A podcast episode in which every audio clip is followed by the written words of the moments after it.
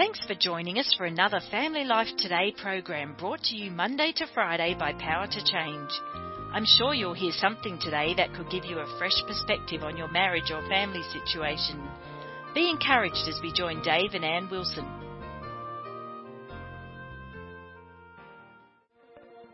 So, sitting down with a counselor during COVID Oh, we're going here today? was one of the best things I've ever done. Why do you say I that? should have, remember that? How many times I said, I should have done this in my 30s. I should have done this in my 40s.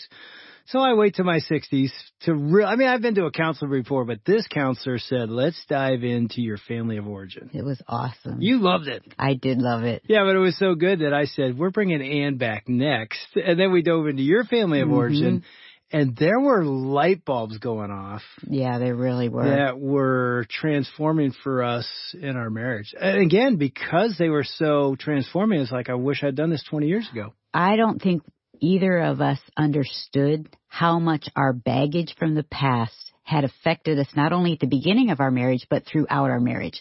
Like we really were both dealing with stuff from our past. Yeah, and we've got Bob Lepine Woohoo! back in the Family Life studio to talk about baggage in marriage. Bob, welcome back. I am just so glad that I don't have to sit here and think, how do I start today's program? You didn't even have to think. It just rolled off your lips. Ann and I would look over and like, where did that come Yeah, from? he is the master. How how many how many times did you say "Welcome to Family Life" Hey, today? uh, before you answer, I almost put it in my song. And I was guessing it was close to 8,000 times. well, let's see, 28 times 260 Yeah, would that's be, what I did. yeah, yeah, that would be, I said over it a 7,000. whole lot of times, oh, yeah. just say it again. Just say it right now. And welcome to Family Life Today. Thanks Ah, for there it It is. just feels good, doesn't it? We'll never be able to no, do it we that won't. good. Sorry.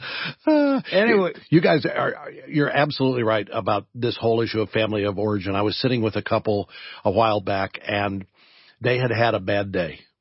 They were telling me about their bad day. The husband had been stressed out. He was frustrated. He said things he should not have said to his wife, about his wife, about their marriage. He had just let his emotions out. And as much as what he said was kind of an exaggerated version of what he was feeling, she heard it as the truth. Hmm. So she's walking away now with an imprint on her soul. This is what he really believes. So when he comes back around and he says, I was stressed out, she's thinking, I don't know. So as I started talking to them about this day and about all that had gone on and about why his statements had been so hurtful to her, she started talking about the family she grew up in and things her brothers had said to her, things her dad had said to her growing up, that now when her husband would get near a statement like that, you never do this, or you don't do that, or I can't depend on you for this, or you always, you know, those kinds of statements that come out in a marriage. When she would hear that from her husband, without her even realizing it, there are ghosts, there are Mhm. phantoms from the past that get triggered. I hate to, you, that's almost a cliche anymore to talk about triggering, right. but it, it would bring back to her soul. Here's what it is. Her husband had gotten near a scar area hmm. Yeah. and it's still sore and it's never been addressed. And she would hear it and she would think, he feels about me the way my dad felt about me. He feels about me the way my brothers felt about me. And she would start to project onto him things that weren't true about him or his feelings for her. Just because it all gets kind of mixed together in our psyche. And I think so often couples don't realize the patterns, the habits, how we learned to relate to another person, that all got imprinted pretty strongly in our family of origin and it gets subconsciously carried into marriage and then we find ourselves at odds with one another. I would say it's not even a scar. I'd say it's still a wound. If hmm. we get triggered so much that we respond or react in a way that feels like, wow, she's really out of control in her reaction, or it feels like this is way bigger than I intended it to be, I would say, in my case at least, I hadn't dealt with the wounds in my life. Most of us haven't. I agree. We don't even know what they are. We, we grew up thinking those wounds were normal. And they're in the past. And, and I, I remember a friend of mine in high school, and his dad was bipolar, and I remember talking to him later about some of the stuff his dad had done, and I said, "Man, that's that's crazy," and he said, "It just seemed normal to me." Right. Because he was my dad, and I thought that's what dads do. I mean, it's funny, you know, we've said here many times, you know, our first exposure to family life was a weekend remember two weeks before our wedding. So we're sitting there as an engaged couple, we're getting married in 14 days we honestly all weekend thought we don't really need this. We were told to be here. This is nice, but we're going to have a great marriage. We love Jesus. We love each other. And think about this. If you could put a camera on our life in that moment, like hover above us, like a drone looking down and say, okay, what's their past they're bringing in? Here's a guy, me, two alcoholic parents, adultery and divorce is my history, and sexual abuse in her past. Right. Of all couples who should be going, oh boy, oh boy, we're bringing baggage in. We were that naive, and I think most couples are. And so in that situation, it's now two or three years later, and Ann walks in, and you right. say, "You're looking really attractive tonight." And Ann thinks about the time when she was right. six or seven years old, and somebody said something like that to mm-hmm. her and she thinks this is the same thing or Ann says to you in a moment of frustration something like you know sometimes I think we just don't belong together and you think, I remember my dad saying stuff like that to my mom. And that's where we get near those scars, those wounds from the past. And unless somebody comes in and says we need to identify those, we need to address those, and we need to try to bring some healing to those wounds, they're going to continue to be tender spots and sore spots in your life and in your marriage. You know, it's almost a cliche in counseling when somebody goes in for counseling that somebody says, so tell me about your relationship with your mother, your relationship with your father. Well, there's a reason it's a cliche because there's so much imprinted in our relationship with our parents. What we were taught, what we saw modeled by them shaped us in a profound way. And when we have some scars from that that start to get exposed in marriage, that can be a trouble spot for us. Well, what did you experience, Bob? I've looked back and thought, again, things I thought were normal. When I was 15 years old, my sister died in a car wreck. Hmm. That's a traumatic moment in oh, a family. Yeah. I watched how my mom and dad processed that separately, how they processed that grief together. How old was she? Uh, she was 23. Mm. Yeah. I remember a time when she was still at home, when she was in high school. I was a Cub Scout and I was getting ready to go to the Cub Scout baseball game. The Cardinals, you know, it was Boy Scout day with the Cardinals, so we were all going to the game and somebody was coming to pick me up and and right before they came, my parents and my oldest sister were having a physical confrontation. The argument had gotten so bad that my dad was having to restrain, physically restrain my sister in the middle of, of this. And that moment for me, I was seven or eight watching this happen with my older sister and just thinking, this is uncomfortable and unpleasant. And I'm glad I'm going to the baseball game. Mm-hmm. I'm glad I'm out of here. And then I kind of went away and I came back afterwards and we didn't talk about it. There was never any follow up. So here's what kind of gets imprinted into me is like, those things happen and then you just go away and then you never talk about it again. Mm. Right? Mm-hmm.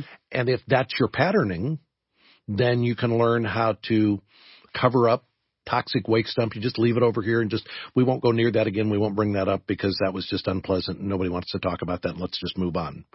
Well, we wish it was that simple, but little things can come up again where uh, you can become now so conflict averse in marriage yeah. that anybody expresses conflict and, and you want to back down and, and I, I don't want, you know, we, we got to stop this right away as opposed to, how do we deal with this conflict? How right. do we be honest with our feelings? Yeah, and you mentioned that in your new book, Build a Stronger Marriage. Yeah. And you have a whole section on conflict, but man, I tell you, this section we're talking about right now, family of origin yep. issues, mm.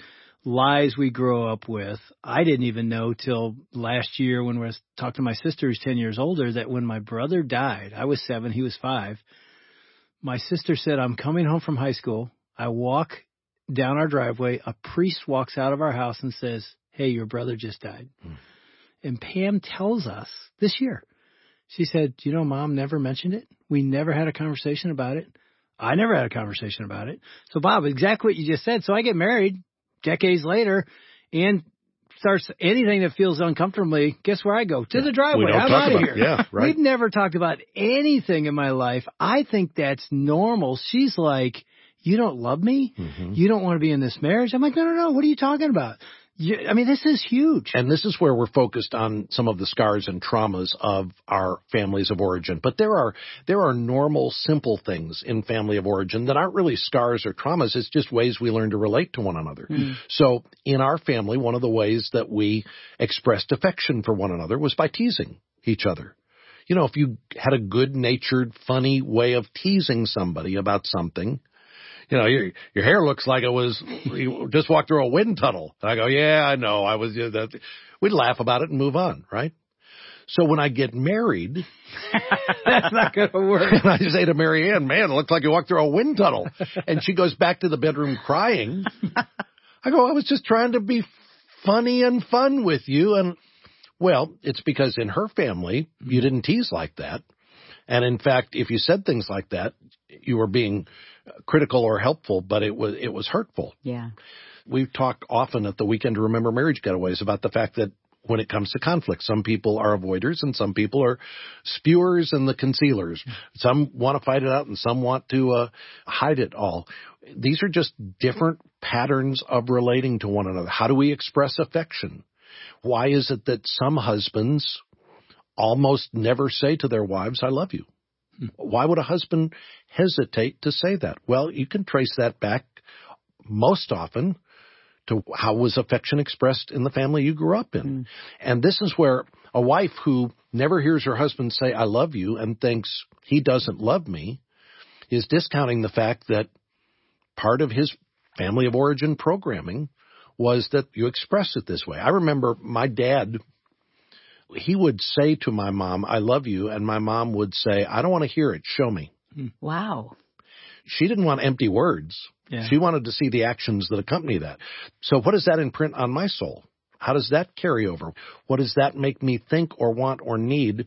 All of these things are a part of the suitcases that we bring into marriage with us, some of which we've never opened and looked at, right? hmm Right. But some of them are just, this is how we learned. You played college quarterback. You know that you had to have your throwing motion corrected at times. Yep. What came natural to you was not the best way to throw the football. So you needed a coach to come in and say, no, no, no. If you, if you take your arm back here or you spin it this way or I, I don't know because I don't know. I'm not a quarterback, but you had to have some of the mechanics worked out so that you could throw better. What came naturally to you just from throwing the ball in the backyard was not the right way to do it. Well, what comes natural to us in terms of relating to one another, patterns we learned from the family we grew up in, that's not necessarily the right way to do it. And a little coaching, some mechanics to come along and say, you know, when you feel that way, when you think that, maybe instead of saying it this way, you should say it that way. Or maybe instead of saying anything, maybe that's something you take to the Lord and you keep silent about. Just some of those mechanics of relationships. We're trying to work out some of the kinks that we experienced as we were growing up. I think one of the things that I loved that we did in our counseling was that we really did our life timeline on this big whiteboard. He wrote everything up. And it was interesting just to see all that Dave went through hmm. and all these light bulbs going off like, well, no wonder. And I think that's really healthy to do, maybe on a date night, that we just sit with one another and kind of go through our timelines of maybe the highs, but some of the real lows, because some people have never done that. You got to feel safe with one another to yes, do that. good point. And I would say if you don't, then get a counselor to help walk you through a process like that because some of this stuff is going to pop up oh yeah. and we're back to the scars and we're we're near the wounded areas. So you got to be very careful about that. But yes, I think for us to identify, first of all, to identify Hmm. and then go back and say, okay, this is what I kind of default learned. Is that true? What do you mean by go back and identify? Identify what? So to go back and identify, as I just did, when I learned about my parents in conflict with my sister, and I thought, okay, so the way you deal with this is you just get some separation, you don't talk about it. So now I've identified that's the pattern. If that's the pattern, is that the right pattern? Is hmm. that how God's word would have me address this situation? Is that the right way to deal with this? And then to address and say, no, that's not the right way to deal with it. There may need to be some some emotional processing that goes along with that and come to a place where we go, my dad or my mom or my big sister or whoever it was that was processing these kinds of things, they had their own issues. I got to give them some grace and some distance and and learn how to let go of that, but walk away from there going, what I learned about how to do this is not the right way to do it. This is what Romans 12:2 says when it says, "Don't be conformed pardon the paraphrase, don't be conformed by your family of origin issues, mm-hmm. but be transformed by the renewing of your mind and starting to think godly biblically about how this should work out. Mm. Yeah, I know that sitting with that counselor, he sort of helped us identify beliefs we grew up with that as you look at them, just like you said, Bob, you got to evaluate each one. There were several that were lies. They just weren't true.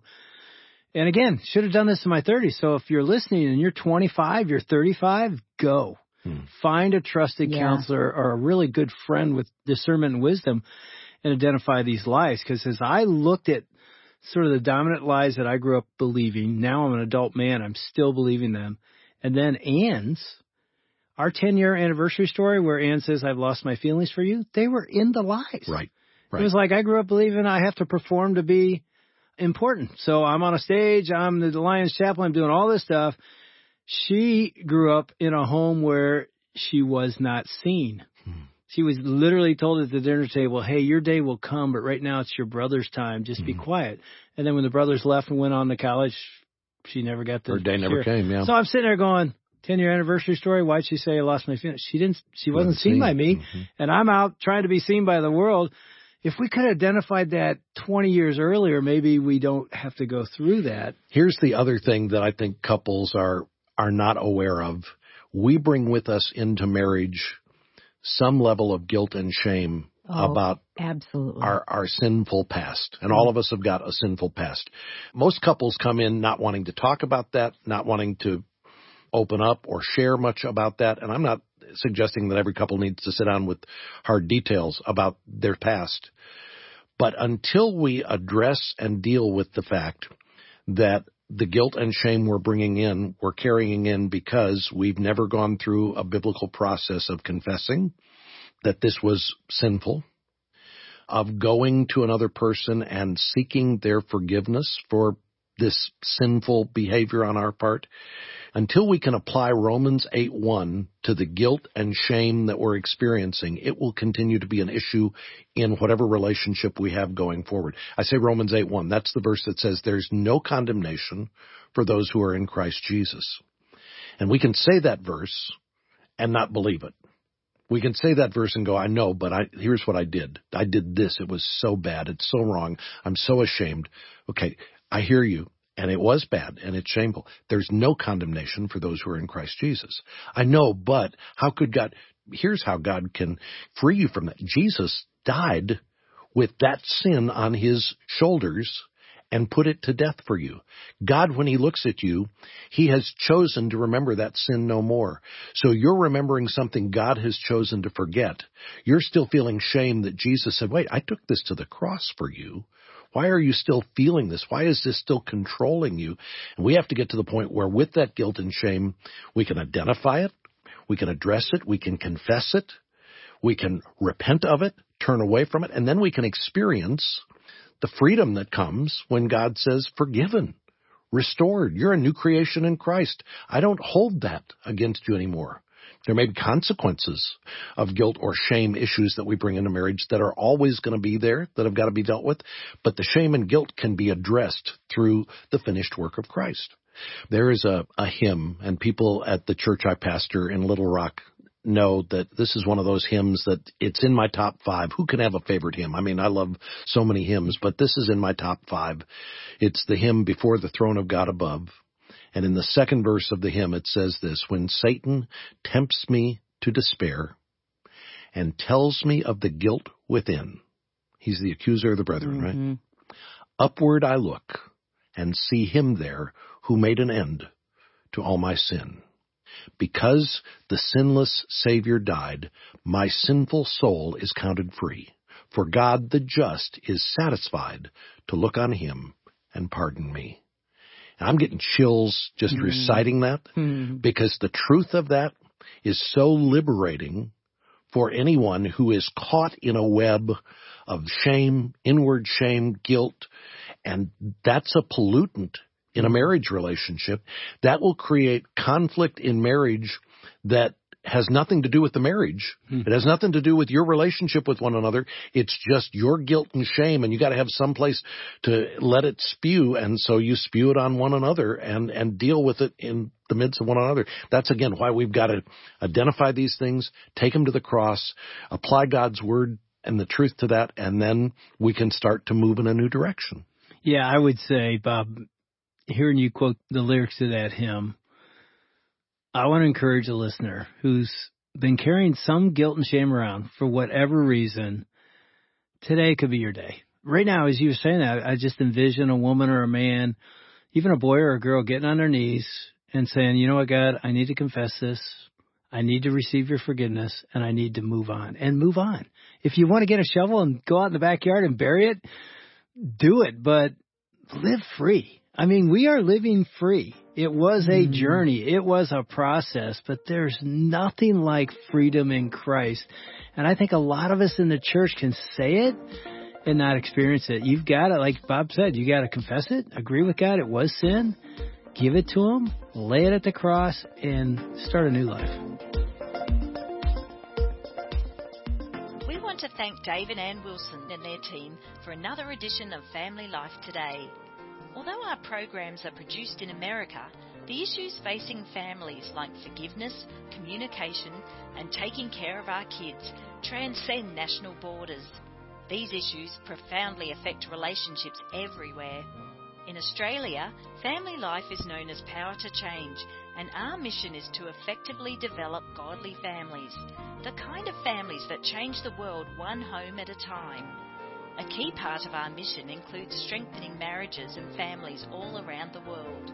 We want to do whatever we can to bring timeless truths to the challenges you face as you seek to strengthen your family and join us in changing the world.